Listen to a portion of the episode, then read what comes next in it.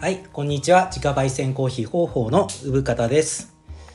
本日はゲストトークをしたいと思っております。あっちこっちスタンドの、中村さんとマリアさんが目の前にいらっしゃいます。こんにちは。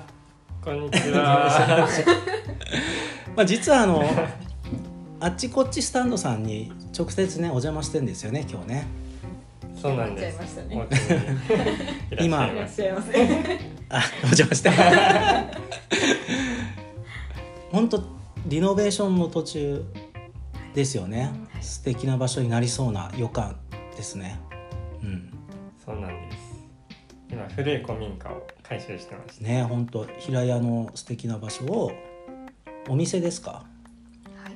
コーヒーと古家具のお店を。コーヒーと古家具。やろうとしています。いつ頃できそうですかね。お店としては来年、まあ、年内に年内、うん、プレオープンっていう形で一部分だけちょっと今改修を進めている一部屋だけ、うんうん、まあ、物販スペースとしてオープンしようかなと思ってて。なるほど。いやなかなか映像として、ね、伝えられないんですけど、すごい手の込んだ本格的ななんかリノベーションしてていい空間になりそうだし、場所もいいですね。大子、あ、ここ大子なんですけどね。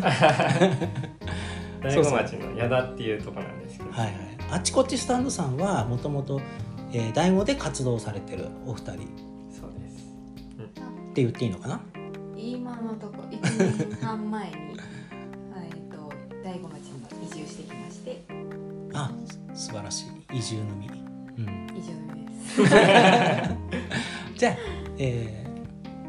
一人ずつを自己紹介みたいなことで、はい、じゃあマリアさんからそうコーヒー、あ、そうなんですよ、初めての導入者の、収録になるんですけど、僕としてはねすごく前からね面識があってお世話になってて、やっとお話できるっていう。ありがとうございます。はい。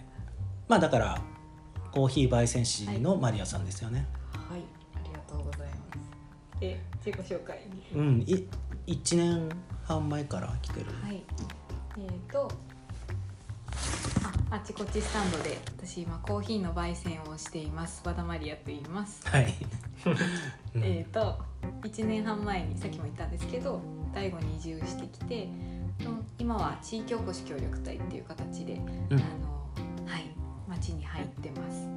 お二人とも地域おこし協力隊。そうですね、同期で、はい、うん、すごい地域おこし協力隊率がこのポッドキャストすごい多くもうじゃあみんな知ってるから。そうそう、 OB もそうだしで聞いてる方も多分多いんじゃないですかね。うん、あと僕が知ってる限りだと陶芸家さんとかも聞いててくださって、だからそういうなんだろう作ることとか好きな方とか多いんじゃないですかね。じゃああ、それ自己紹介それなんだ、うん、まあね、はい、そうですね、同じ時期に大子に移住してきて、うん、その前は東京で建築の設計事務所で働いてて、で大子来てから自分でものづくりするようになって DIY で、まあ、家具作ったり古い家具直したりで、まあ、内装もやったりしているっていう感じです。本当僕も頼みたいことが、ね、めっちゃあるんですけどぜひぜひ、うん、多分後でね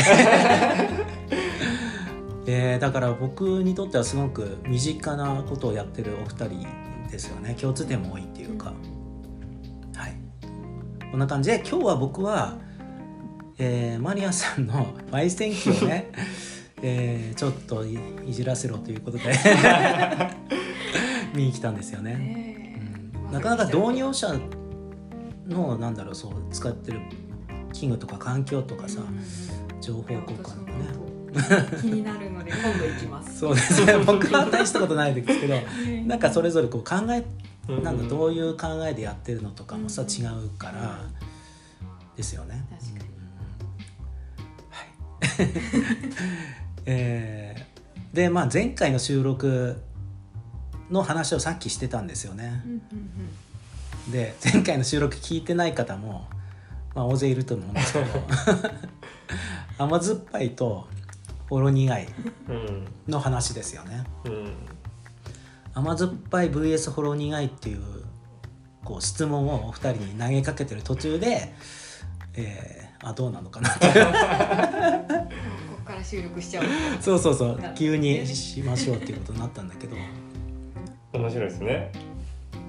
そう、甘酸っぱいほろ苦いってはこう、うん、味っていうところじゃなくて、もうそれも含めて、うん、で僕らコーヒーもやってるし、あと、まあ、恋愛とかもねあるし、人生経験でもいいですし、お仕事のことでもいいんですけど、甘酸っぱいとほろ苦い、そっか、コーヒーでもあるんだね。確かにね、今言われても実はその前回の収録の時に僕は散歩しながら喋ってるんですけど、ある一定の答えまでたどり着いたんですよ。いろんな人にこう聞いてきた中で、何も考えないで甘酸っぱいほろ苦いが好きとか、こっちが強いとかいう話もあるんだけど、一応ちょっと考えてよで自分の経験を踏まえて、なんかどっちが自分のこう経験でもいいですし、なんか自分のなんだろう、うちにこう甘酸っぱい経験だとしたらそれがどうトレードされてるのかとか、ほろ苦い経験はどう、それを踏まえて自分の中でどっちが重要とかでもいいんですけどねちなみにお二人はほろ苦いって言ってたんですよね。そう、これはほろ苦いかな。私は甘酸っぱいだと思ったけど、いろいろ考えていくとほろ苦いになったからなるほど。なんでですかね。お二人は、ちなみにマリアさんと中村さんは年代は近いんですか。33、32です。同い年。学年は2個違う、まあ、ほぼ同年代、うん、結構そこまであるかなと思うんですよ。僕とは全然違うと思うんですよ。僕の年代になってくるあれとは感覚とは全然違くて。さあ、おいくつでしたっけ。40半ばです。半ば、そうか、ちょっと違ってくるね、うん、初めて言ってるんですけどねよかったかなって思って、うん、いいですよ。ダメだったらいいです。全然いいです、うん、何でもいいです。なんでほろ苦いなんですか、マリアさん。いや、私聞く。でも私初め甘酸っぱいだと思ったけど。うん。なんで？中村さんは初めからほろ苦いだったじゃん。うん。初めチョコレートを思い浮かべて、うん、ほろ苦い方が美味しいかなで、ほろ苦いだって。うん、でも甘酸っぱい、うん、ケーキって、うん、みんな大好きでしょ。いちご、あれ、うん、まあなんかそうね。ああ、そっか。ほろ苦い、まあ、ほろ苦いも好きですけど、うん、酸っぱいが入るとちょっと違うかなって。酸っぱいの苦手だっけ。甘いなら何でも好きだけど、うんで、まあ、食べ物だと、うん、そういう自分の好みに引っ張られるんだけど、うん、恋愛とかで考えたら、うん、まあ、恋愛で考えると一番楽しいかも。あ恋愛で甘酸っぱい恋愛でほろ苦い恋愛だと、うん、どうなんですかね。どっちも一回終わったような感覚はありますよね、うんうん、継続的なことではないかもしれなくて、うん、それって交互に来るっていうもんでもないですよね。どうなんですかね。さっきも言ったけど、ね、甘酸っぱいより先にほろ苦いが来ることはないよねっていう、うん、あ、そう思う。で、恋愛だったらでも甘酸っぱい思い出とほろ苦い思い出って、甘酸っぱい思い出って忘れたい気がする。そっちを忘れたいの、うん、そうっすかね。俺は大事にして、なんかほろ苦い感じがあるじゃない。ああそうなんですよ若いってことね。そうそうそう、うん、確かに若さだよね、甘酸っぱい、うん、この2以外はなんか失敗したことがあって、なんかその失敗別に忘れなくてもいいと思ったから、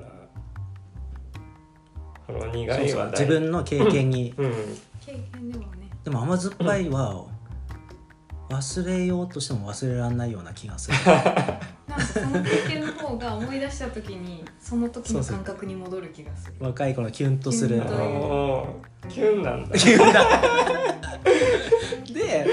大人になってくるとこのキュンがさ、うん、なかなかなくなってくるから、うん、結構大事になってくる。確かにだから覚えてるのかもね。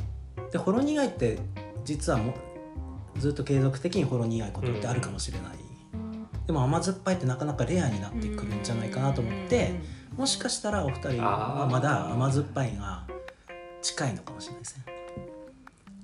記憶が近いなのかな経験がこうフレッシュなままなのかもしれないし、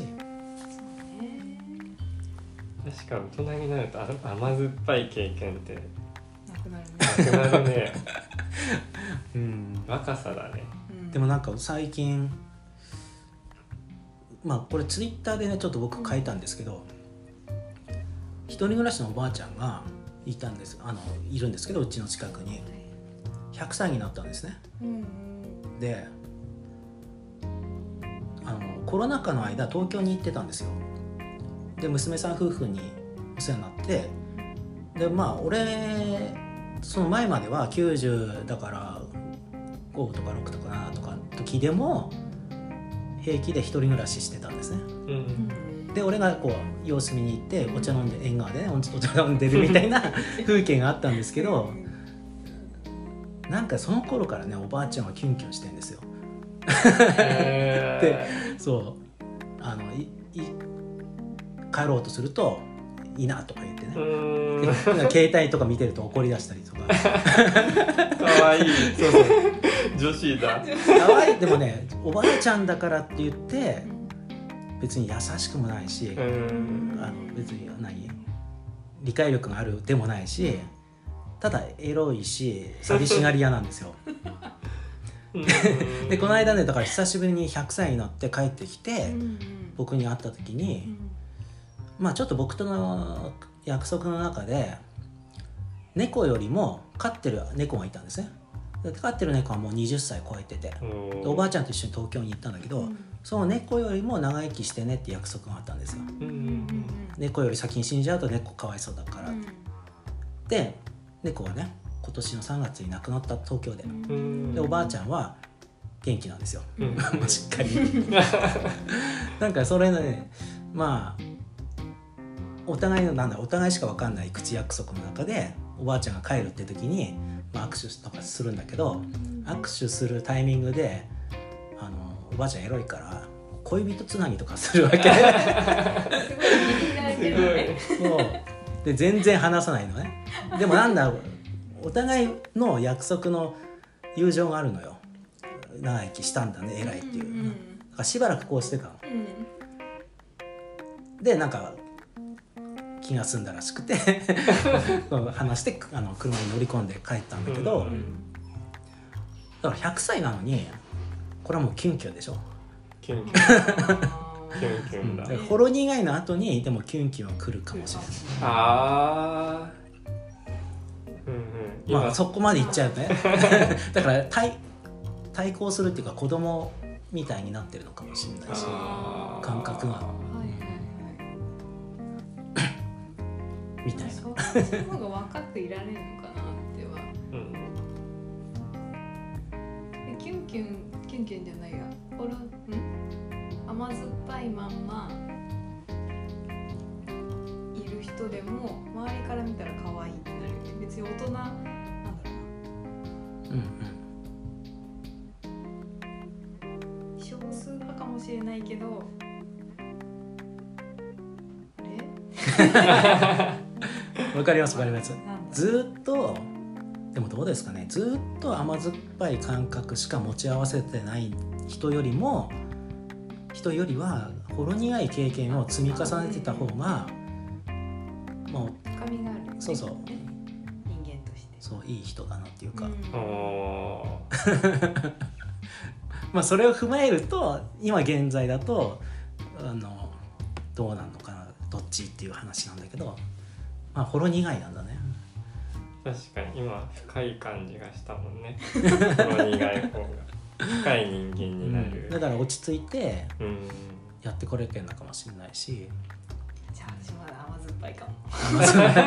落ち着いてないかもしれない。でもそれはそれでいいんですよ、感覚としてはね、うんうん、でね、まあぶっちゃけ僕の統計の結果なんですけどいろんな方に聞いてるんです。僕は甘酸っぱいってワードが出た時にこの話して、でまあ、何言ってんのって言われることが多いんだけどだからお二人は一回考えてくれたでしょ、うん、すごいいい人ですでね、統計的には答えてくれた人は9割甘酸っぱいが勝つ。へー、甘酸っぱい9割なんだ。そう、そんなに。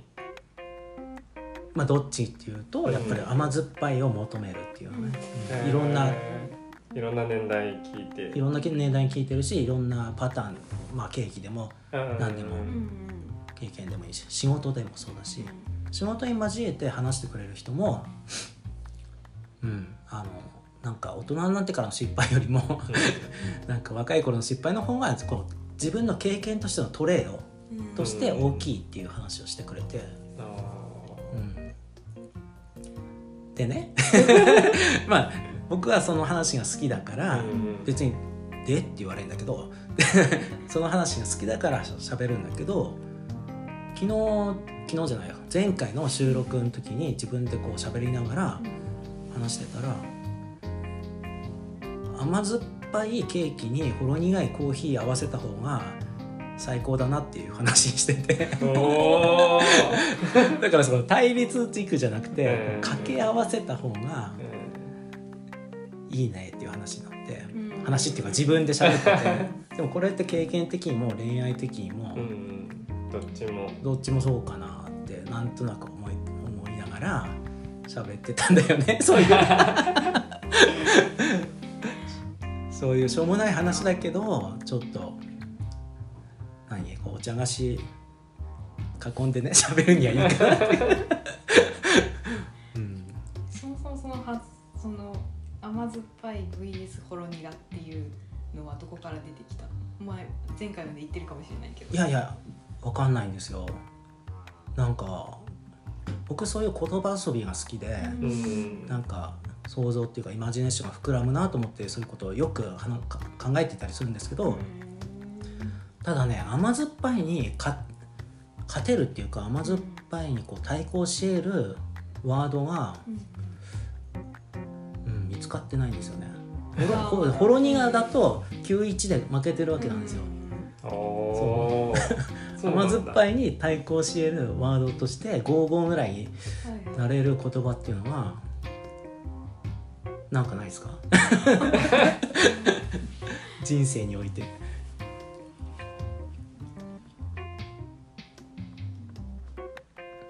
まあなんか味覚に例えた表現だから、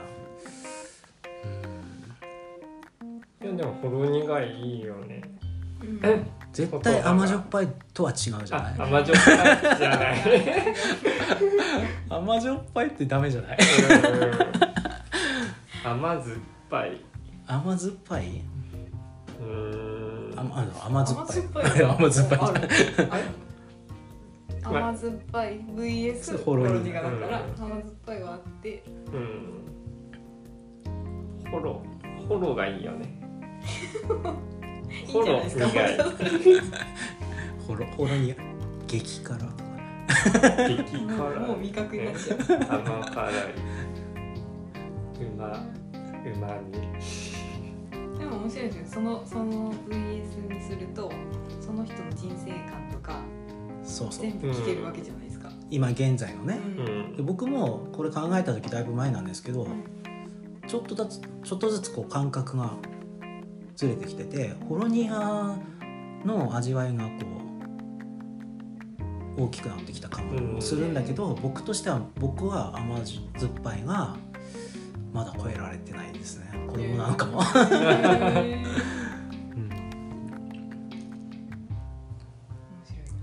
ね、何の話？ちなみにコーヒー単体で言うとどっちがお好きなんですか？ほろ苦ですかね。甘酸っぱい。僕は酸味、方法は深入りに特化してるって感じなんで。ちなみにマリアさんのコーヒーは？私のコーヒーは中間かな。ただ自分が好きなのは、もともとほろ苦が好きだったんですけど、それが変わってきて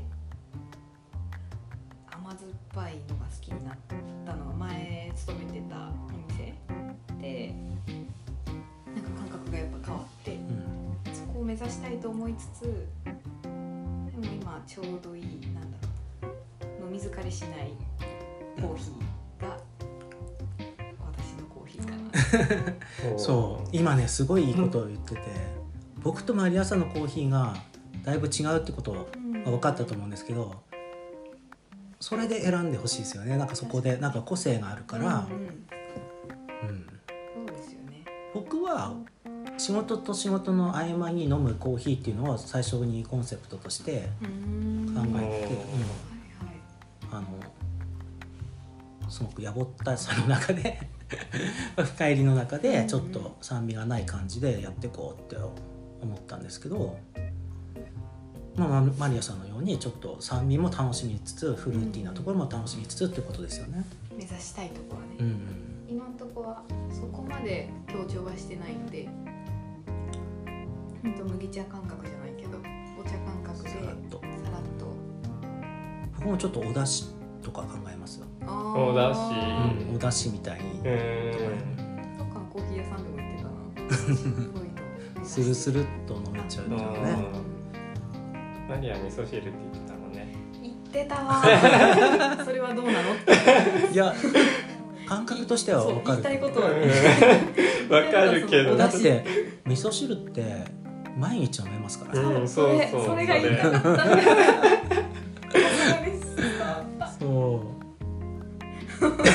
だからよかったね、競合しなくてよかったねうちら出店とかもされてるじゃないですか。僕もするし、マリアさんたちもするし、あっちこっちスタンドさんでやってる時もそうですけどね。もう僕も出店する時はなんか他のコーヒー屋さんと違うだろうなっていうところで、なんかこうお客さんと喋って聞いてて、じゃあうちのコーヒーじゃないかもしれない、向こうの方がいいかもとかね、全然言いますよ。あと僕ちょっとメイラード反応っていうか、やっぱり焙煎した時に甘さっていうところを見つけたいなって思ってるから、これからね焙煎するんですよね。マリアさんの焙煎機ちょっと実践するんですけどなんかその中でもメイラード反応でも重要ですよね。重要だと意識してます。甘さが出るってそこだと思うので、メイラード反応って簡単に言っちゃうと、玉ねぎを炒めるのと一緒で、玉ねぎを炒めると甘さが出るのと一緒のことなんですよね。それをコーヒーに求めてるっていう。いかに焦げた味を出さずに、苦味を出さずに甘みを引き立てるかっていうとこですよね。もちろんそういうとこに行かないコーヒー屋さんもいるけどね、いろいろあるんですよねいろいろ個性が出るとこですよね。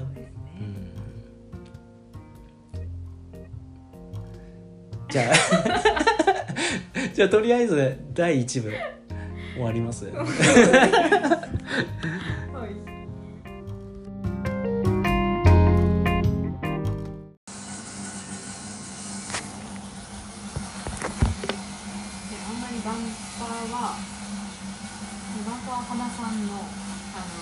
YouTube に準している感じで、あんまりランパー触ると分かんなくなる、全部見てないから分かんないけど、前回ではないですね。30分だから前提にもしてないし前回にもしてない。返しは4分の1ぐらいにして、で風が始まったら4分の3ぐらいかけて、でその後、まあ、温度を上げるために締めるんだけど、そのタイミングがまだ定まってなくて、結構感覚でやっちゃってるので、今2分の1締める。打ちはぜ終わったぐらいの時に上げちゃう。風が終わる前に上げる。じゃないと見風まで間延びしちゃって、見風が遅くなっちゃうから、30秒ぐらいで半分に締める。打ち風と見風の間って1分ちょうど。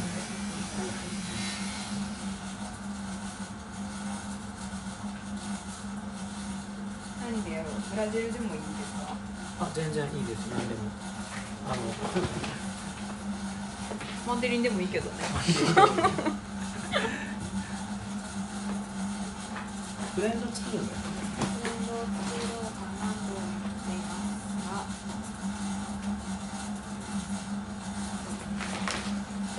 ブラジルでやってます。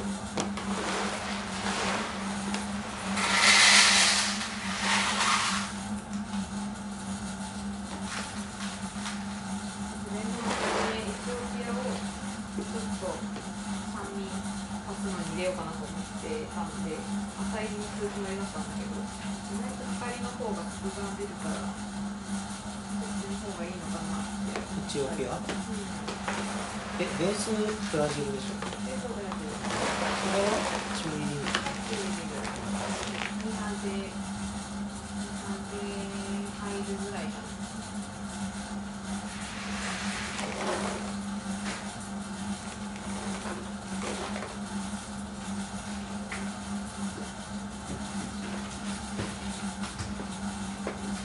キロ単位で言ってくれる。5キロからしか作れない。僕のとこ10キロ単位。10キロ単位か。10キロかける結構かかる。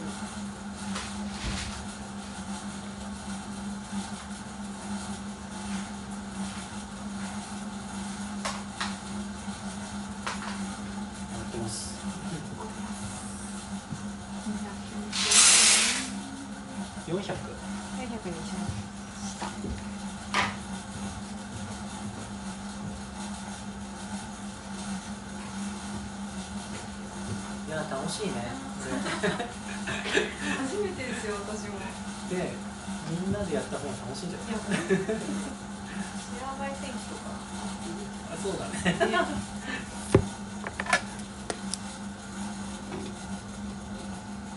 これはプロパンなの？プロパンです。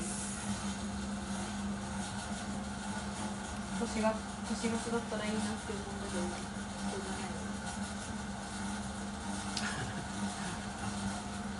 交換が面倒。うちもプロパンです。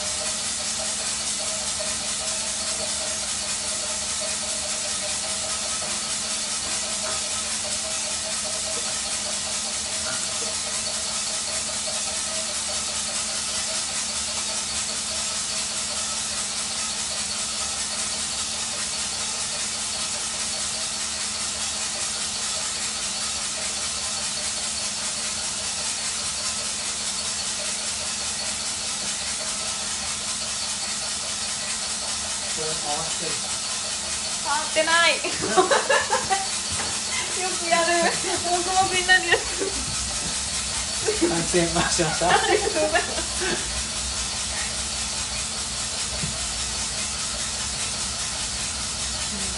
高い方くくっついてたらアウトなやつ。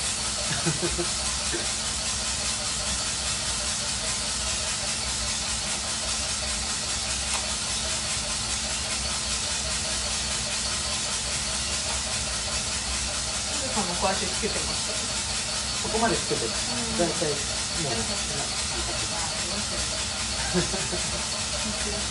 う。でもすっごい見てきてるね。ただこいつが信用できなくなっちゃった。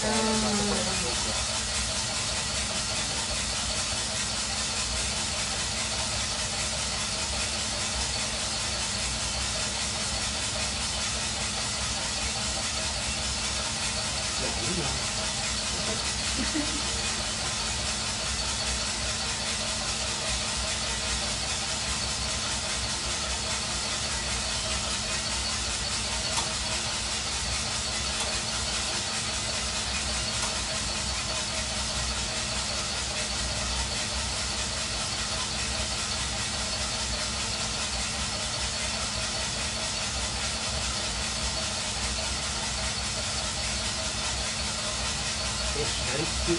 ね。もう箸と鉛筆だけですけど、他全部右。箸と鉛筆ないか。ハサミとか。ああ、面倒。ハサミは右だから。そうそう。楽ですね。え？あ、左利き用の買わなくて済むから。ああ。ハサミ。ハサミが。ハサミが右でしたね。ペンは左。普通逆だけどね。で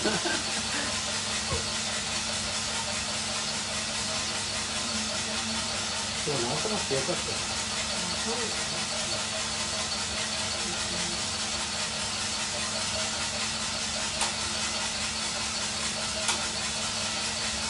ちょっと早い。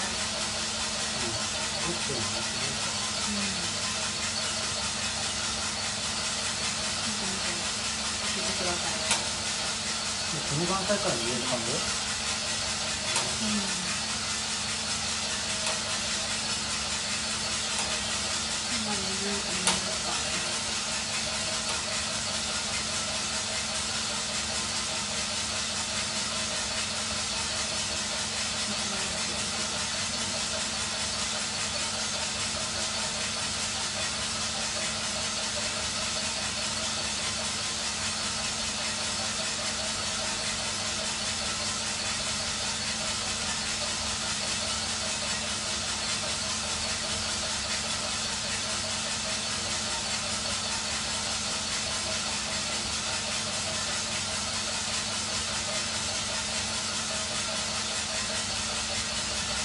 ？4分だと結構早いね。こ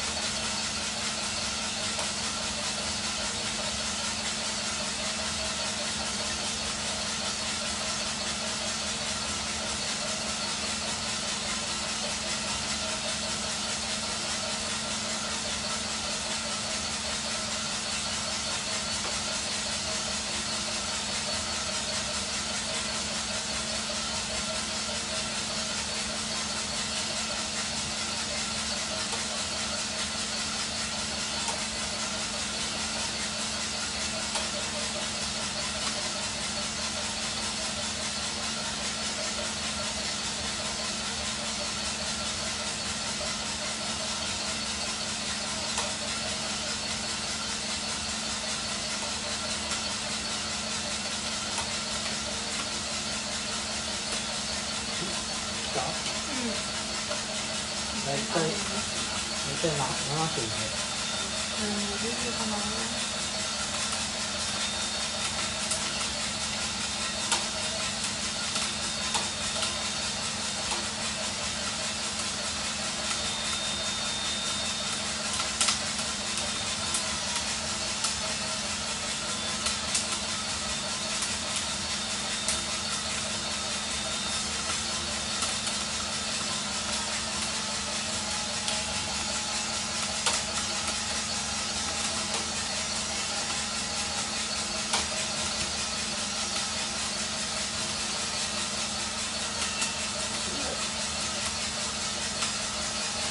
ちょっと音がする。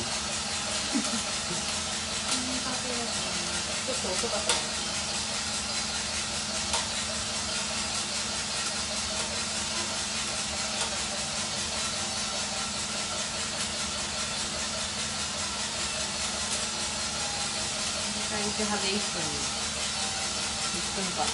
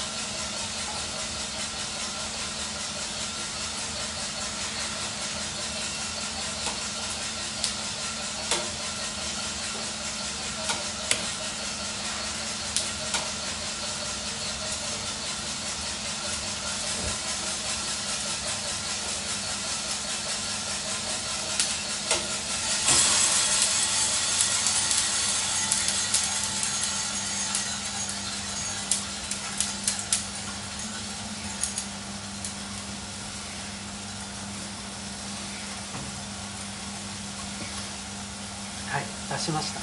冷却ね。冷却です。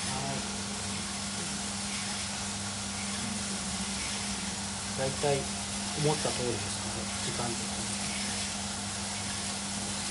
ちょっと糸端が早かったな。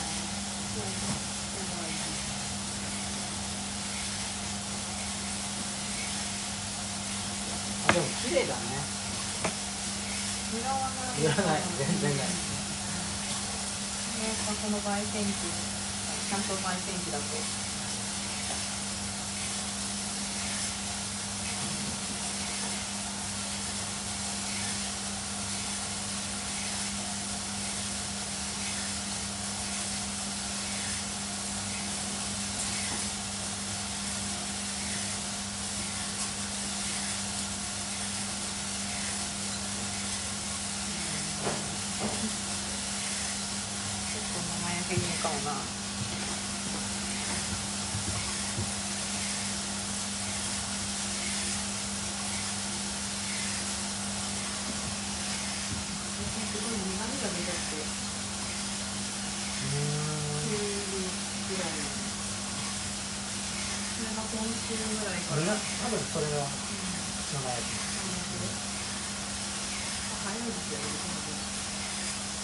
なんか僕よりは全然早い。ちょっと落として、でも香りがどうですか？香りがいいですか？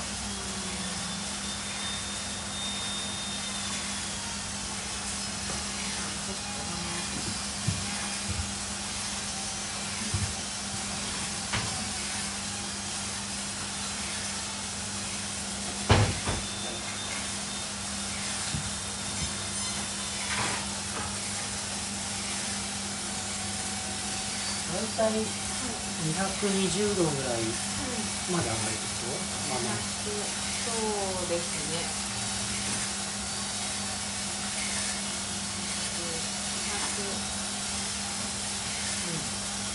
こっちぐらいは、こっちが230ぐらいから40かな。